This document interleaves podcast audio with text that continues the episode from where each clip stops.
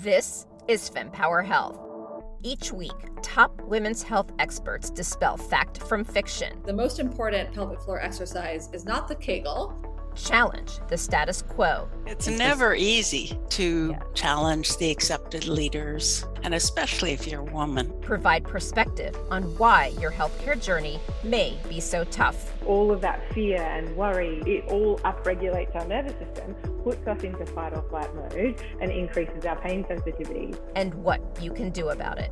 The number one thing is you have to advocate for yourself, and you have to be prepared.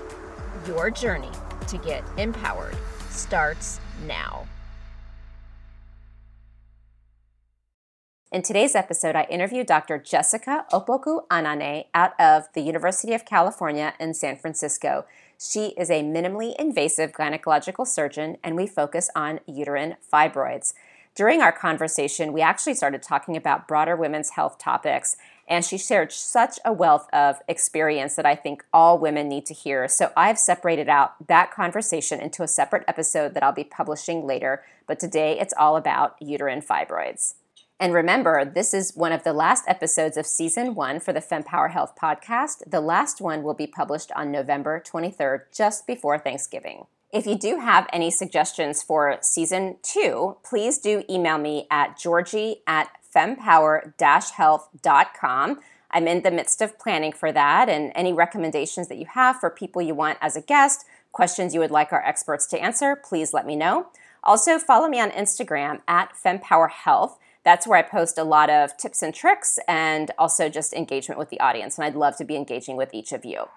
And I'd like to give a shout out to Hum Nutrition, which is the sponsor of this episode of the FemPower Health podcast. To help boost your well-being in ways you need it most, you can take their quiz, and it will give you individualized product recommendations, and it's their team of registered dietitians that helped put together the formulas, and they will help bring your skin, body, and hormones and mood into balance with Hum Nutrition.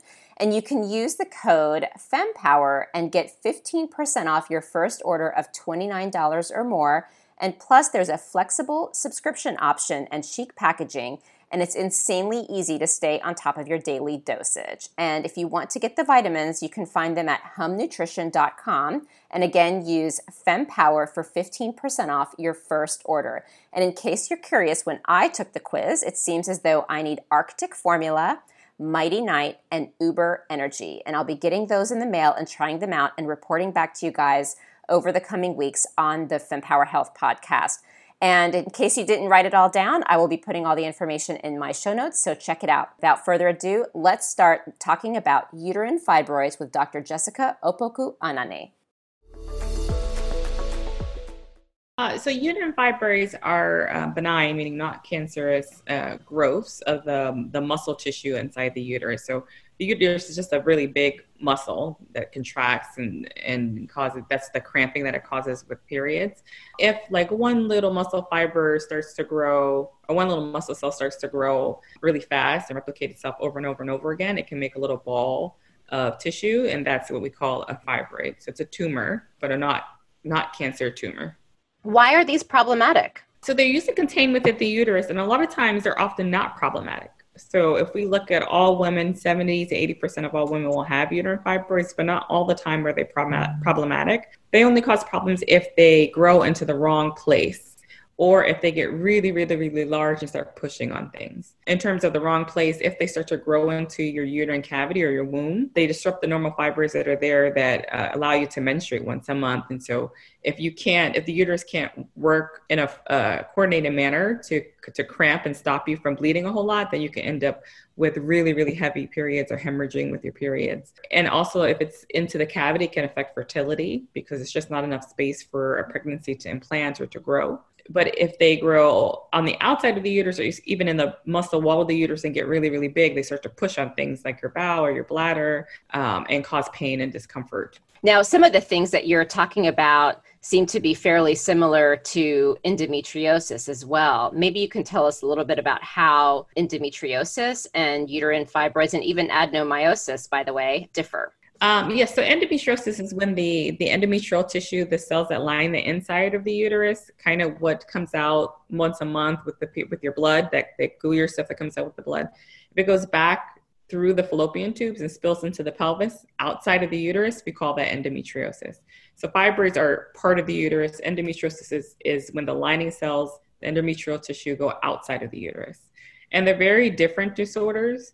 So for fibroids, it's the mass, it's the actual pressure or location of it that's causing problems.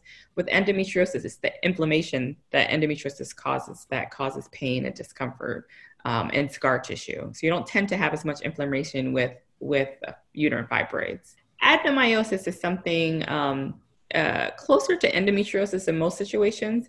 So instead of those endometrial tissue or those period cells going back to the fallopian tubes and spilling outside of the uterus, they go into the muscle wall of the uterus, similar to like a fibroid, but again, it causes inflammation. And so that inflammation causes pain. There's much more significant pain with adenomyosis compared to fibroids. And it can still cause the same issues as fibroids, disrupting the normal muscle fibers and cause bleeding. If a woman has symptoms, so maybe we can go through what the symptoms are. Some of the ones you outlined, which is what made me ask you this question, seems to be similar for endometriosis, uterine fibroids. I mean, I know it's not for the patient to go into the doctor and say, hi, I have uterine fibroids, but you know, there could be misdiagnosis and all these other things that can happen in confusion. Because one of the themes I'm seeing in women's health too, is it takes a long time to get diagnosed in a lot of cases, unfortunately. So maybe you can walk through these symptoms of the uterine fibroids. And again, they may not be all that different from some of these other conditions, but then maybe we can then walk through like, how does someone figure out what's going on and some of the issues with getting diagnosis and treatment? Sure. So for fibroids, I think of it, the best way for me to describe it are bulk symptoms and bleeding. So the bulk symptoms are, think of a pregnant woman. The uterus is designed and meant to grow and grow up to the size of a full-term baby. And so the symptoms that happen with fibroids is that the uterus is just growing. So you're going to feel the same symptoms as a pregnant woman, bulk symptoms, pressure. If it's pushing against your bladder, you're going to have to urinate more. If it's pushing against your bowels, you may have more constipation or difficulty with your bowel movements. But bloating, pressure, discomfort, those are usually the bulk symptoms of uterine fibroids. And there are rare other symptoms, but they're so rare, I don't think that most women should think about those. Then there are the bleeding symptoms, so the heavy periods. That's the other really significant portion for uterine fibroids. Just because we brought this up for like adenomyosis or endometriosis, it's very different than those disorders tend to cause pain. It's not a pressure, it's not a bulk, it's literally severe pain with your periods. And it can be difficult to distinguish between the two, but more just thinking of bulk, discomfort, bloating, that's more fibroids, but actual pain that's once a month, the same time every month. It's the most classic symptoms for endometriosis, although endometriosis can look like a lot of different things. Yes, that is definitely true.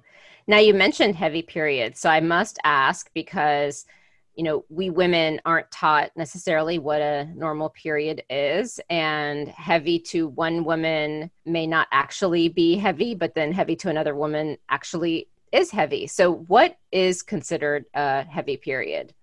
Yeah, the technical term is more than 30 milliliters of blood, but I think that that's hard to quantify. So the way that we will ask patients are you filling a tampon or a pad, front to back, the whole thing, within an hour to 2 hours? That's heavy. If you're saturating through your clothes and having accidents on yourself, that's too heavy. Or if you're anemic, so feeling lightheaded and dizzy with your periods, that's too much as well. I know that sometimes when women will start and their period may be heavier on the first day or two, and then it gets lighter and lighter. And when the flow first comes out, it could be heavier. So is this like throughout a certain period of time? Because what if, when that period first comes out, it may be heavier than throughout. So when you're saying that tampon in an hour, is that over a certain time period, or even if it's that first tampon? Even if it's that first tampon, if it's consistently even through that first tampon, then it can be. I think for most women, it's heavier in the beginning, but some of it's a little bit subjective. It's what's heavy to you, but that's just a general way to gauge, like, is this normal or not normal? I wonder if the menstrual cups are starting to help with understanding the milliliters a little bit better. Yeah, I think that they will, but for most women, it's harder to tell people what that means. Yeah. Yeah. because I've tried the menstrual cup and I'm like, I don't even know if I know how many milliliters it in itself fills. So, and then the other, you were talking about not necessarily the pain, but just the feeling that one may get if they do have the uterine fibroids, that pressure feeling.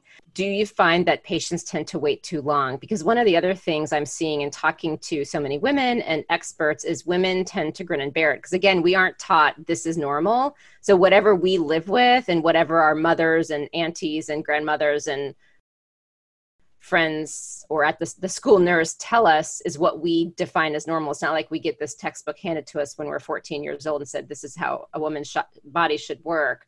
And so I'd love to hear if you have any perspective to add around that feeling of pressure, because I also understand with uterine fibroids, if you wait too long, that's when it's harder to actually help the women.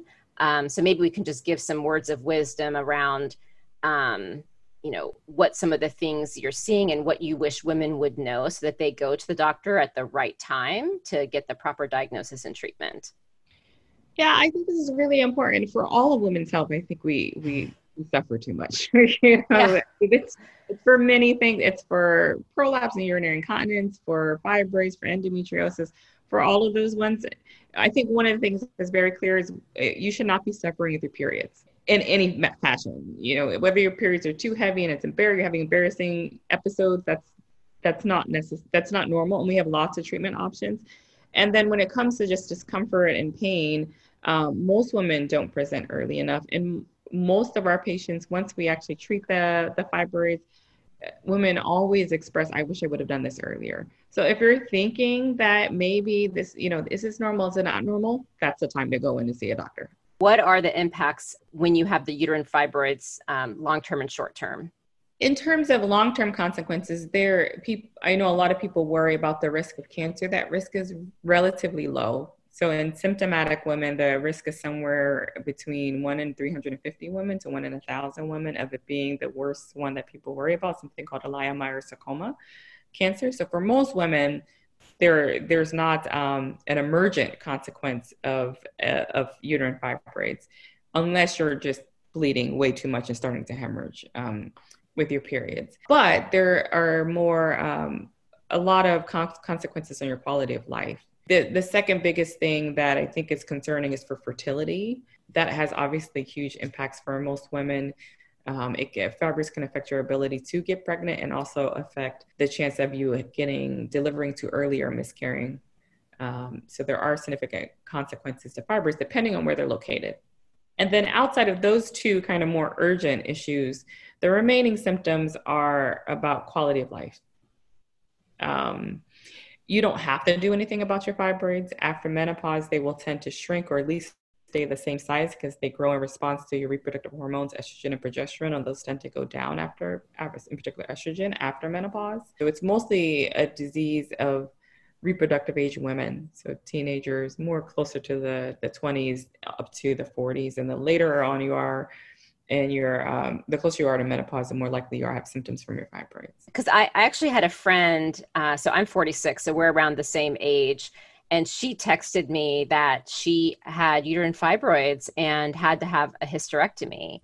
You know, I know that once someone is through with their fertility journey, having the uterus is maybe not as important, but just as a woman who, like, having a body part removed that you were born with could just be psychologically so traumatic, to help ease some of the consequences and symptoms that one is facing. My understanding is the earlier you treat the uterine fibroids, the easier it is to minimize what those symptoms could be, because I've heard women talking about just how awful these symptoms can be.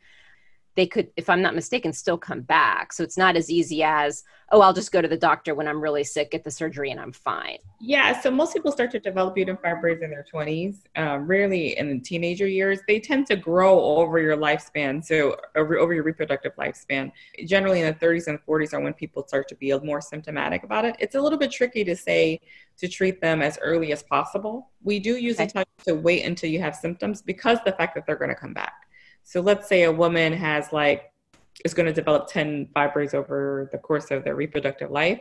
If we see you at 20, we have one fibroid and no symptoms, and we take care of that one fibroid, that doesn't mean that you're not going to have the 9 other fibroids develop So we don't want to do multiple procedures on a woman over their reproductive lifespan. So we do generally say, wait until you have some symptoms before you address them, because they can come back so often. And the chance of them coming back are dependent on how many fibroids you have. So the more fibroids you have, the more likely, if you remove all of them or treat them, the more likely they're going to come back again. If you just have one single dominant fibroid, it's much less likely that they will come back again. And the rate of growth is not the same in everybody. Some women will have very little growth over many, many years.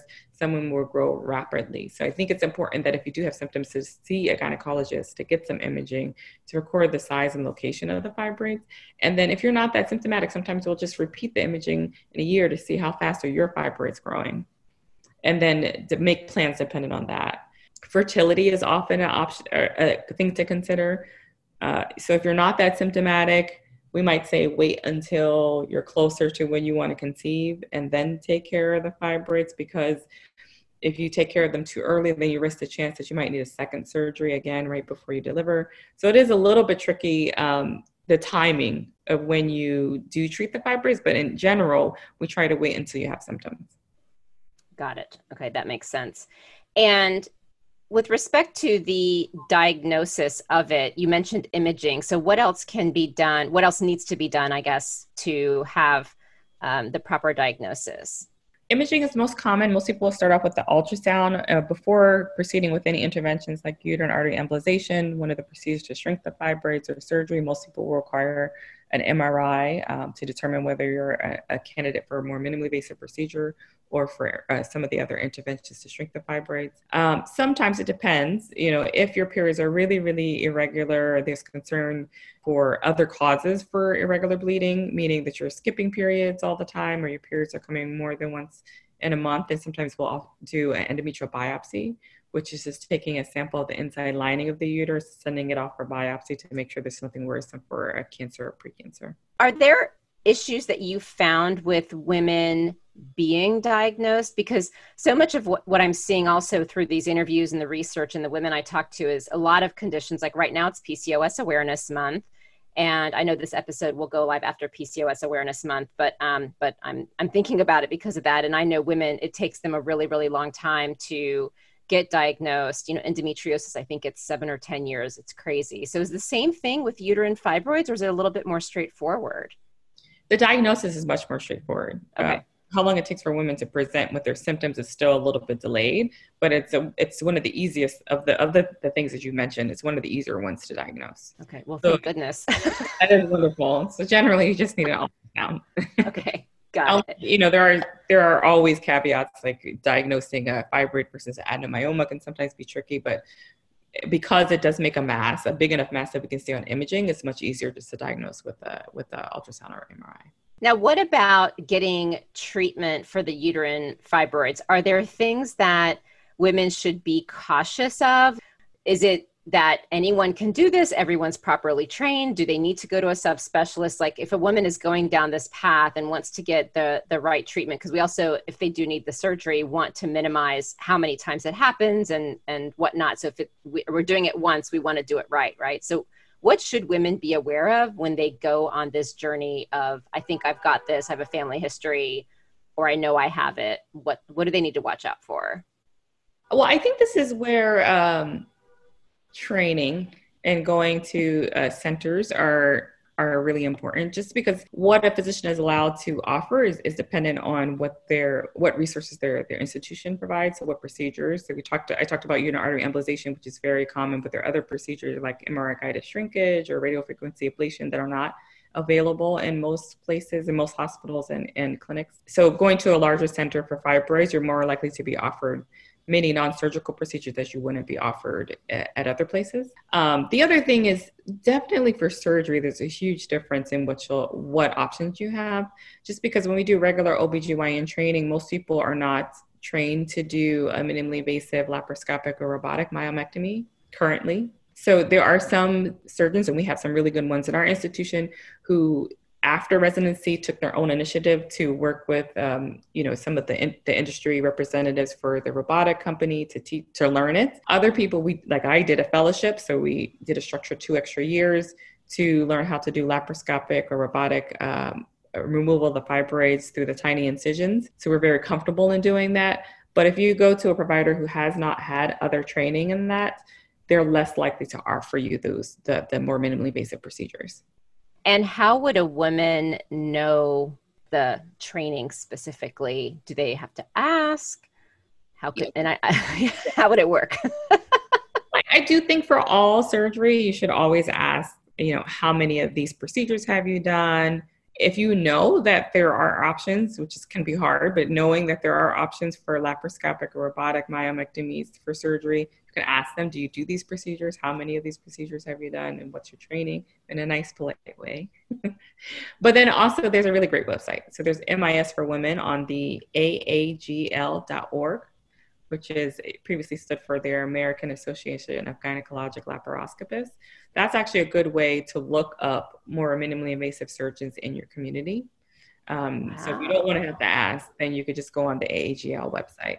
I will be putting this on our website. What I'm finding is there's great organizations and individuals who are compiling all of these lists. And so as I learn about them, I'm putting them on the website for the specific conditions because it's really important and it's hard to find. I will say, just as a side note, that some of them are hard because if it's a physician who signs themselves up, or like the way they compile the data, like with PCOS, the PCOS Awareness Association, they're using ICD-9 codes. So if a physician is coding PCOS a lot, then that means they're probably treating a lot of these women, and that's how they're picking those doctors. So there's definitely an art to it. So I appreciate you sharing this, and we will definitely add it to the website.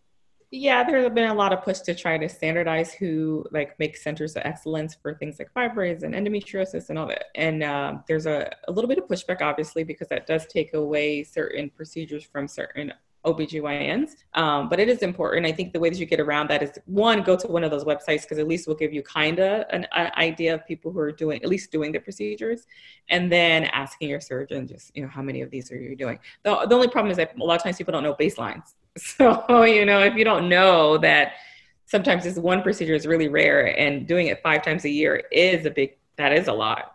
You have to kind of ask the question, like, compared to your colleagues or compared to other people, how many of these procedures are you doing?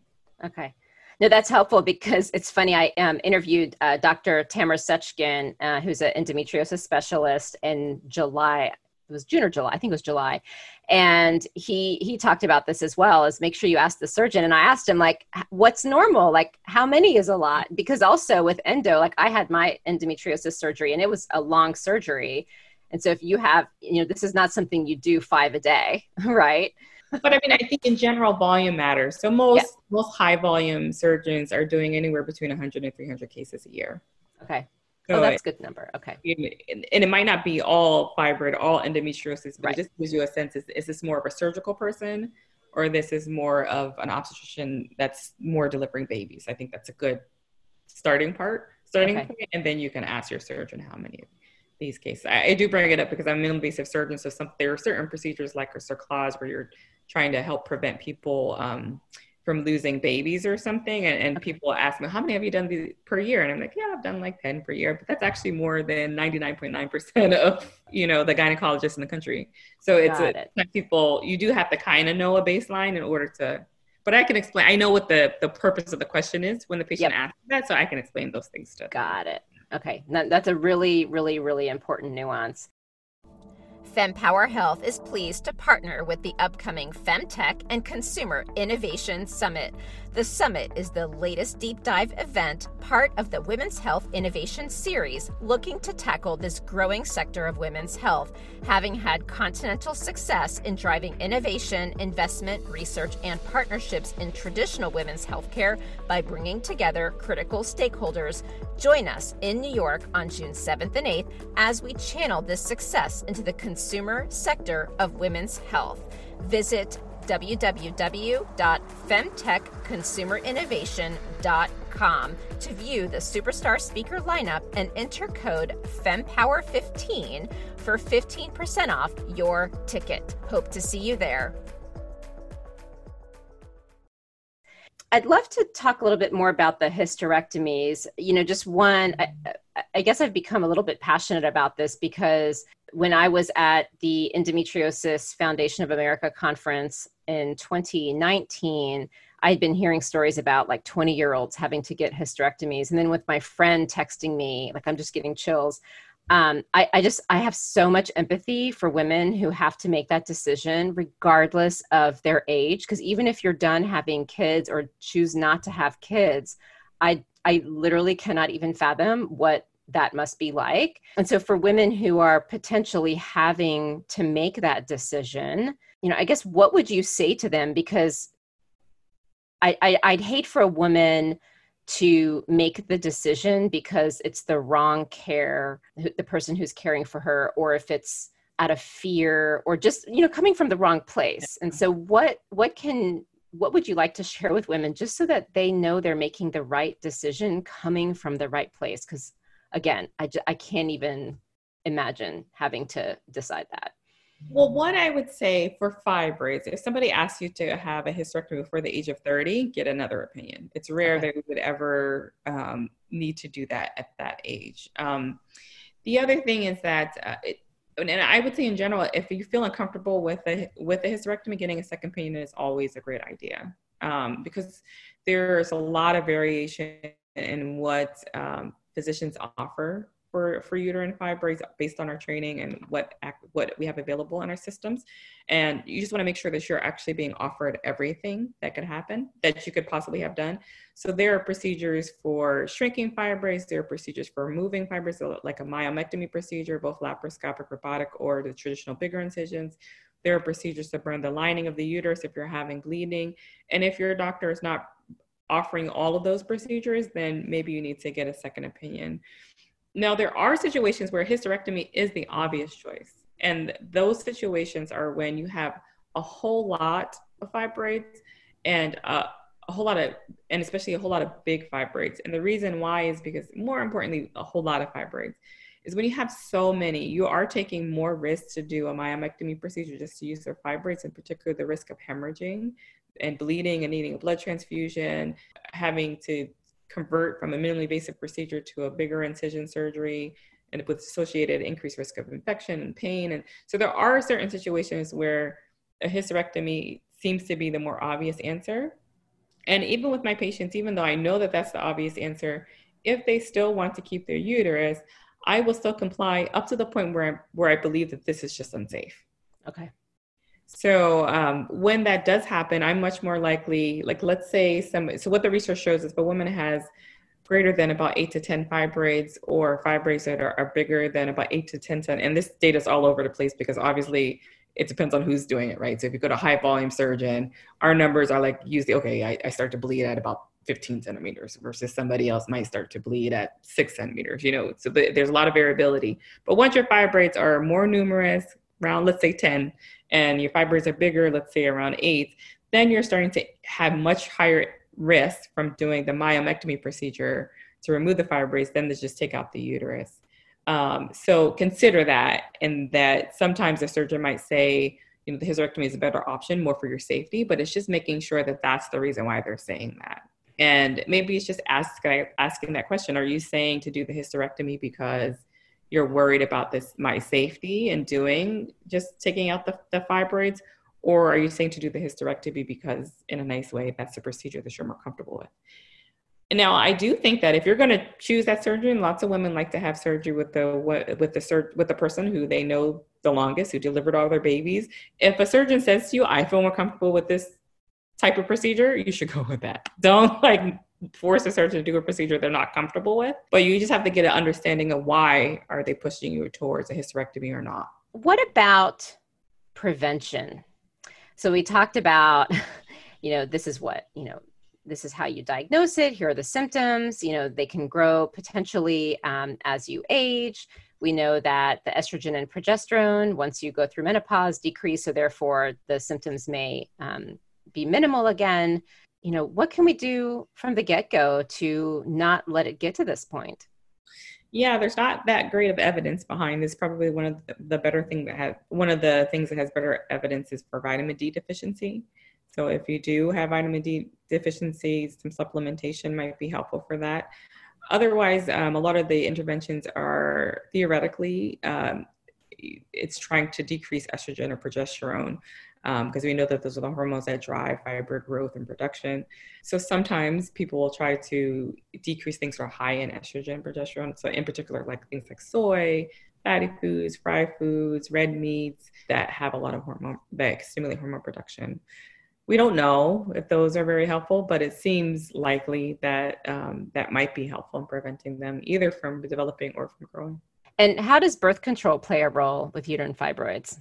Yeah, very controversial. So as we stated, like estrogen and progesterone stimulate fibroid growth and production. And so most of our birth control methods are estrogen and progesterone. However, so the data is not clear about whether for sure it should be counterindicated in women who have fibroids, but we often use them anyways because they're very good treatments for bleeding. So that's why often we'll still use them even though we're not sure what their effects are for fibroid growth. If you wanted to avoid or choose a method that has the least amount of hormones, like an IUD, a Mirena IUD that has progesterone only, or that's a very good option because it's very low dose progesterone and there's no estrogen in there. So that's probably the best option for someone who has bleeding and fibroids that would unlikely cause a lot of fibroid growth, but this is an area where we go back and forth about whether it's a good idea or not a good idea to use birth control. If you're hemorrhaging, it's a great idea. There's very few things that work for heavy bleeding. You can try tranexamic acid or Listedia, which has no hormones in it to help, which sometimes people are not offered. But wait, what is this? I've never heard of this. Tranexamic acid. Yep. It's a pill that you take only with your periods. It has no hormones in it. It works through your coagulation cascade, so more working for you to clot in the correct way to stop bleeding. And that's very much an option I give to patients when they want to avoid all hormones who have fibroids. So that's an option. Okay. Is it a prescription or over-the-counter prescription? Okay. Interesting. I had never heard of this. Yeah. I always learn something new. Many things new on these podcasts. And then birth control, if you're hemorrhaging all the time, birth control actually does work. So I wouldn't say don't take it, but there are a few other options. The only other non-hormonal option that we have available in the U.S. is for birth control pills. There are some other options, but they're just not available currently in the United States. What are those? I'm curious. So this early Pristol has some really good evidence, early evidence. It's kind of more working through, it doesn't increase estrogen in order to stop the fibroids, and it possibly can shrink the fibroids. They use it a lot in Europe, but there are some concerns about it causing some side effects. And so it's not available in the United States right now. There are some people that still go to try to get it from other countries to still use it though. Okay, got it.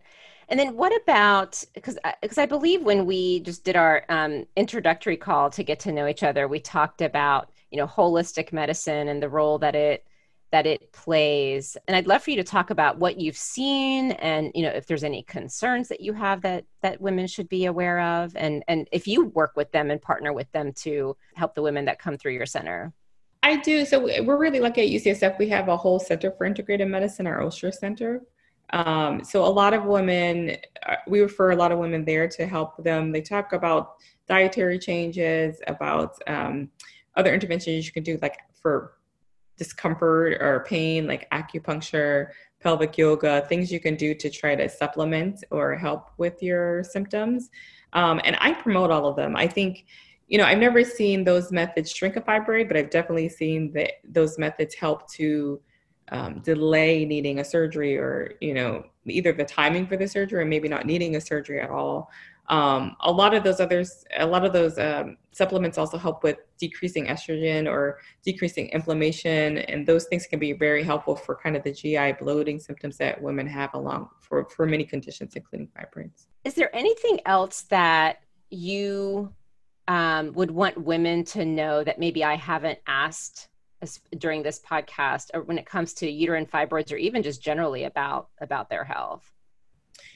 I think that it's important to develop a good relationship with your gynecologist, to ask these questions early, to not be afraid to get tested, and to do your research.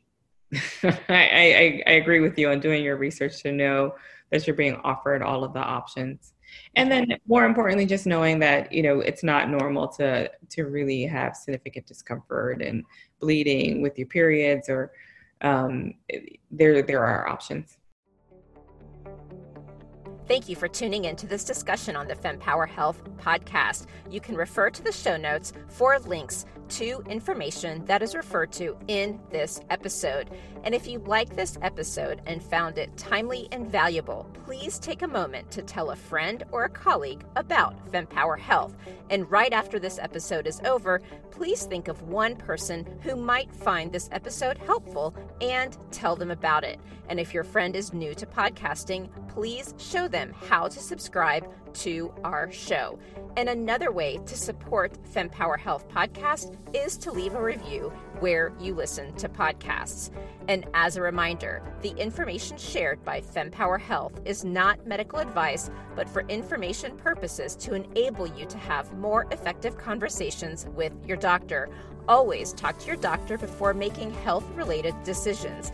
Additionally, the views expressed by the FemPower Health podcast guests are their own, and their appearance on the program does not imply an endorsement of them or any entity they represent. See you next week.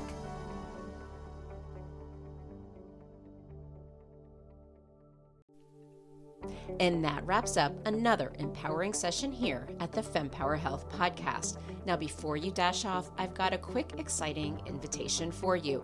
Please join our vibrant community by subscribing to our weekly newsletter, because it's really your frontline update on groundbreaking women's health research, the latest health-enhancing products, fun quizzes to boost your health IQ, and unique discoveries that you won't want to miss. All of this delivered straight to your inbox, cutting through the noise of social media algorithms. Love today's insights? Show your support by rating and reviewing our podcast. Your feedback is more than just a pat on our backs here at FemPower Health. It lights the way for others seeking guidance and community in their health journey, amplifying the voices that need to be heard. And for a deeper dive into today's topics, check out the show notes and explore our website at fempower-health.com. Our site is a treasure trove of knowledge, neatly categorized by topics of interest and life stages, ensuring you find exactly what you need to empower your health journey. And your voice matters to us deeply. Whether you have a question, a story to share, or feedback on our episodes, reach out directly at info@fempower-health.com. Drop us a message on social media or hit reply on any newsletter. Your insights inspire our conversations. And a quick note, the knowledge we share is here to embolden you in discussions with your healthcare provider. It's not medical advice. Always consult with your doctor for health decisions, and remember, the diverse perspectives of our guests reflect their individual journeys, and it's not an endorsement by FemPower Health. Here's to empowering your health journey one episode at a time, and I'll see you on the next FemPower Health podcast episode.